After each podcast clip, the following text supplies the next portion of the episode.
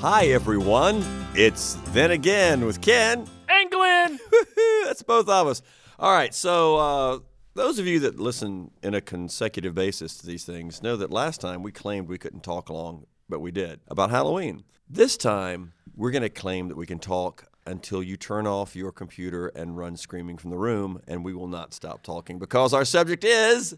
J.R.R. Tolkien, Yes! the master. You folks. Part one. Let us Yeah, make this very clear right, at the right, beginning. Right, Yeah, yeah. First off, there are going to be multiple parts. We're not even going to say how many there are going to be, but there's going to be many. Tolkien and his works have been such a huge part of my life, and Glenn, I know yours as well. That it, it is kind of hard to pick a time, a thing to start with. But you know what? Let's let's let's, let's break it down to personal.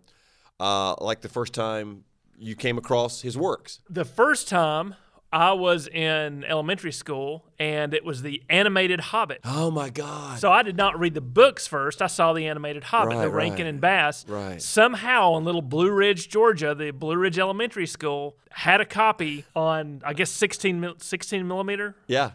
of the Hobbit movie, and the school owned it.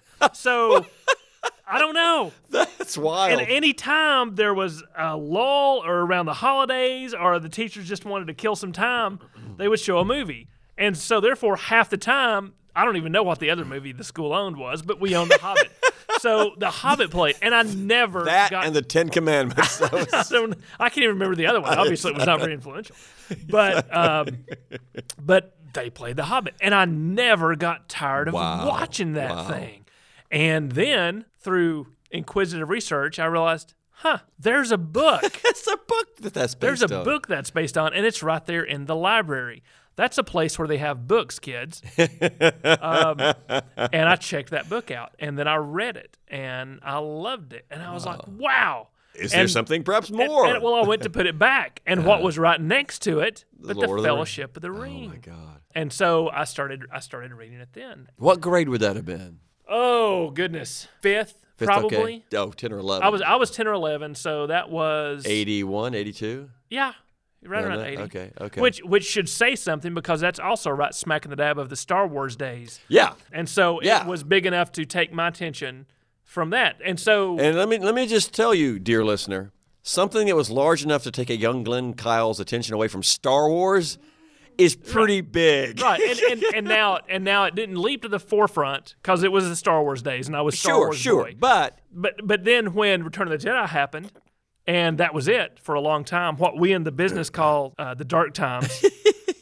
I began to look for other things. there's your real dark ages, people. and that's when I went back to Tolkien Right. and, and started looking at that. Right. Um, and you know, to be honest, I did not get into the Silmarillion until later. I know. was like, probably- I know who got you into the Silmarillion. You're talking to him right now. We'll get to that in a second.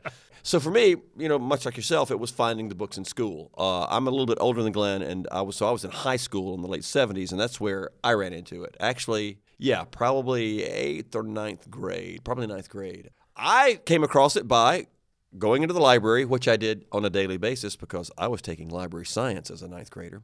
And uh, the librarian, the school librarian, had put on the board, on a bulletin board, a little display about Lord of the Rings. I saw this, huh, that looks like an interesting, I, I like that title, Lord of the Rings. So I picked up Fellowship of the Ring and, and read it. So I started, I started with Lord of the Rings and then went back and read The Hobbit afterwards, which I'm kind of glad that's how I did it. Because uh, you know, The Hobbit is a children's book, And was meant mean, to was be meant to such. be. It's literally, he wrote it for his sons uh, and daughter, you know, for, as, as a treat back in the day. Um, so, so yeah, so I read that first and then went back later on, knowing I was going back to read a children's book, but also to get a little bit of background about some of the stuff in the Lord of the Rings. But I was just immediately taken by it. See, I don't know about you, but you know, because I was a little bit older when I came to it, I already had started getting, you know, into the history of England, British history, and medieval history. So, you know, I was already picking up on the resonances of that in the book. And then, of course, when I was a senior, the Silmarillion was published. So, the Silmarillion, of course, being the vast legendarium, Yeah, which is so- the word that Tolkien uses. Oh, such a great word. Well, we'll, we'll take a second to Yeah. talk. So, so Tolkien writes The Hobbit first, Yeah. pre World War II. yeah. Then during the war, they start releasing The Lord of the Rings in three Alan volumes and after the war. Well, his, his his publishers, you know, The Hobbit is this runaway success. I mean, it was just was bestseller, all the things. They said, "Hey, we need a sequel to this," and he said he gives them the Silmarillion, and they're like, Well, he gives them a box. Well, well I'm, I'm just saying that's yeah. that's what he does. It's, it's Yes. not finished, it, it, and then that's part of the problem is, Yeah. is Tolkien not being a businessman in the literary world at that point. He gives them his treasure, the Silmarillion, the, the, the you know the book that he actually began writing in 1917 when he was at the Somme. Well, he was at the Somme in 1916, uh, but anyway, when he was you know on the front, World War One. You know he- when he was you know he starts writing this thing. And so it has grown over the years, and, and sort of The Hobbit kind of tied into it a little bit, unintentionally, but it, Yeah. it became embroiled in or entangled with the Silmarillion. So yeah, he gives them that to publish, and they're like, uh, "Can you have something that's an actual book? It's an Yeah. actual story." And so and so then he gives them the Lord of the Rings, and so it starts coming out. Yeah, I mean with wartime publishing vagaries of materials and paper and all that. Yeah, it starts slowly coming out, and I don't, I don't think it's compl- it's completely all three volumes are released until the early 50s. And of course, Tolkien never intended even the Lord of the Rings to be three books. It's one book. It's Right. the Lord of the Rings. But because it's so big and so vast, and because paper is so scarce and ink is so scarce, and it's the war and all that, and after the war, it is broken up into three books. Right. So yeah, that's what comes because out. because side note, even though it, they're all published post World War II, remember kids, Yeah. rationing did not end, End in in, the UK Right. until 1955. That's how bad they had it. So Exactly. anyway, yeah.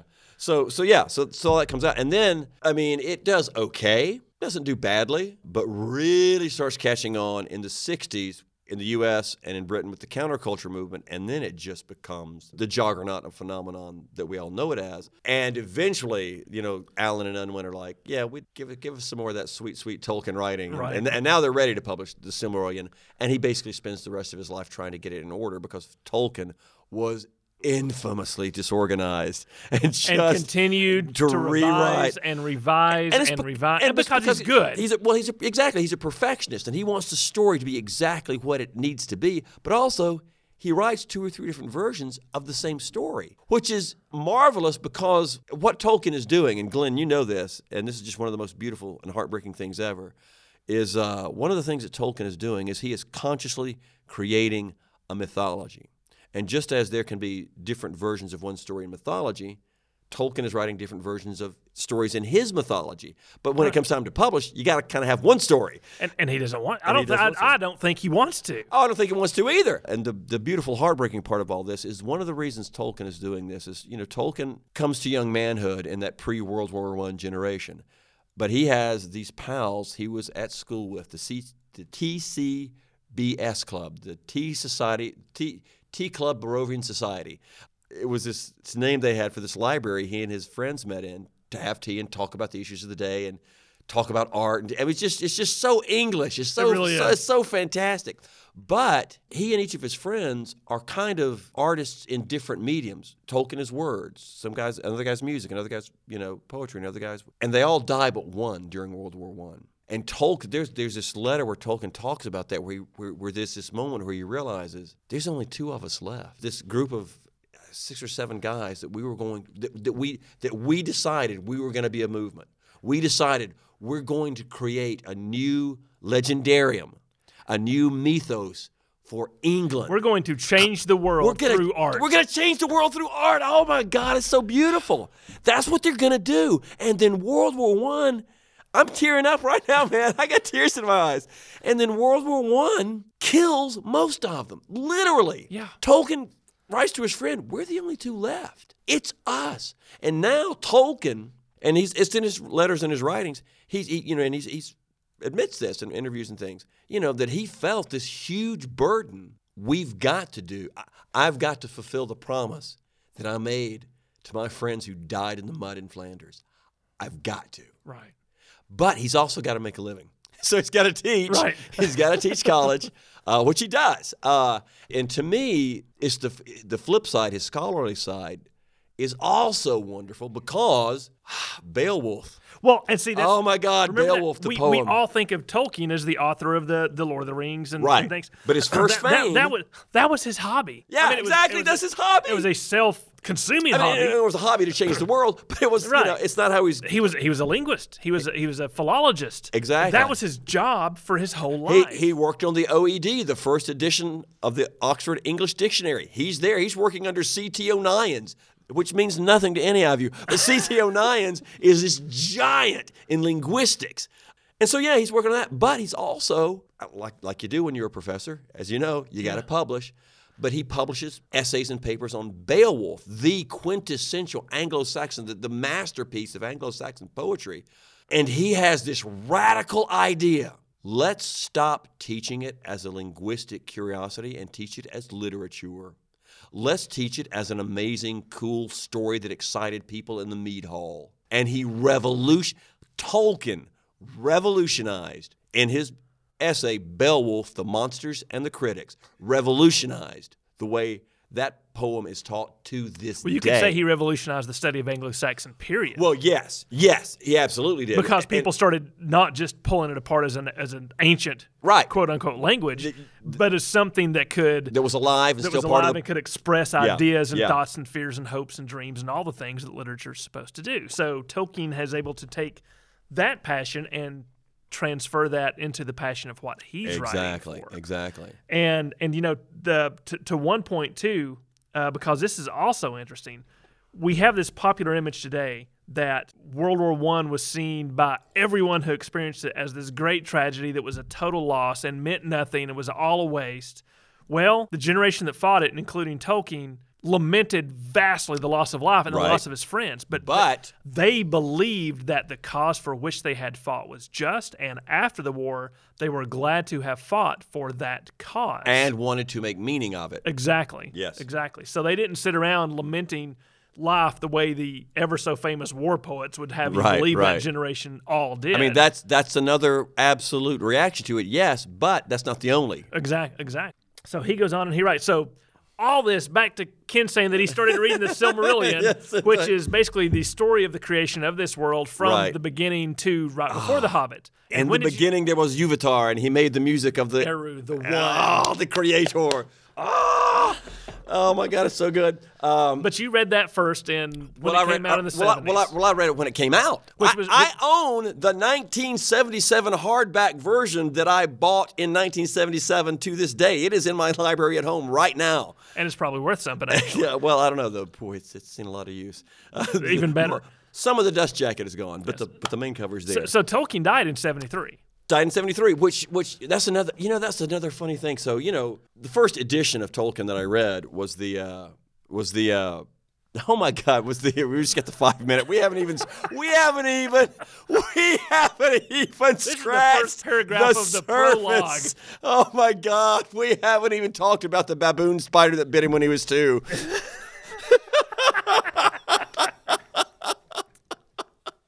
so.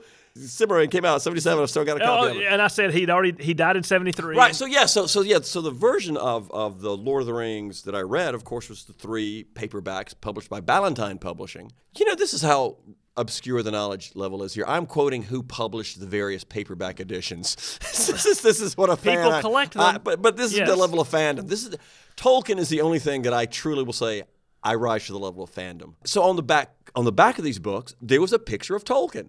You know, it's there he was. The the and it was of course the jolly old you know The Oxford Tolkien. Don. The Oxford Don's got his pipe, and there's Oxford and an oak tree in the background because he loved his oak trees. On that, it said it said when he died, and I was like 73, and I'm like, "Ah, I wish I'd read these when he was alive, and I remember thinking that I wish I'd read these when he was alive, and then thinking, what difference would that have made? but then part of me's like, maybe I could have met him. That actually, I remember thinking, maybe I could have met him. I mean, I've thought that, and I was only like Yeah, nine months old when he died. Exactly. So So, but the uh, but the thing is, when you get to, you know, the, the the Hobbit is a children's story. The Lord of the Rings is simply, it's an it's an it's adult. It's classic. It's a narrative. It's a narrative. It's narrative fiction. You get to the Silmarillion, and now we are talking truly. We're talking Paradise Lost level stuff. We're, I mean, we're talking Absolutely. universal epic, world epic, world literature type stuff, and it just blew me away. it just blew me away. And I remember reading some of the uh, uh, reviews of it at the time, saying, "Oh, it's so dense and." You know, it's It's not like really- reading the Bible. and, and I'm like, the the level of creation and subcreation and the specificity of what this world view was. And I'm, you know, people in your J.R.R. Martin, who's just ripping off J.R.R. Tolkien, whatever is R, George R.R. Martin, not J.R. G.R.R. Martin, with your Game of Thrones, and oh, he's so is the world is so fleshed out. Yeah, okay, fine, sure. But what Tolkien's doing with the Silmarillion is he's giving you the cosmological theology and then letting it trickle down into every aspect of the world. And uh, I don't think, all due respect to Martin, that he did that. I don't think Harry Potter does that. I mean, Tolkien does that. He sees the world and the meta world and, and how and how all of his characters function in it. Uh, whereas I think, and, and nothing against Martin. I mean, but Right. he's more of a ground up, which is also fine. But you give me, you give me the Silmarillion any day of the week. So when Glenn and I met jousting and realized that we had all the same books in common, uh, I asked him had he read. And I think I, I think we were both working at the History Center, the Atlanta History Center, when I said, "Have you read the Silmarillion?" You hadn't read it. I hadn't yet. read it, no. And, and I and I just went, "Oh," and I and I. In the strongest terms possible, urged you to read it, and then when you read it, when you finished it, you or maybe you were still in the process of reading. You started, but you came to me and you went, "Yes, it's it's so good. it's so good." so many different levels. But we quote it routinely around here. we do. We do. we do. Oh my God. But we'll have to tell you why on another day, podcast. another podcast. So this has just been just the briefest of introduction to our obsession with J.R.R. Tolkien. We'll talk to you again soon. goodbye. Goodbye. Then Again with Ken and Glenn is a production of the Cottrell Digital Studio at the Northeast Georgia History Center. If you've enjoyed listening to Then Again with Ken and Glenn, please make sure that you subscribe and help us out by writing a review. To learn more about the Northeast Georgia History Center, visit www.negahc.org.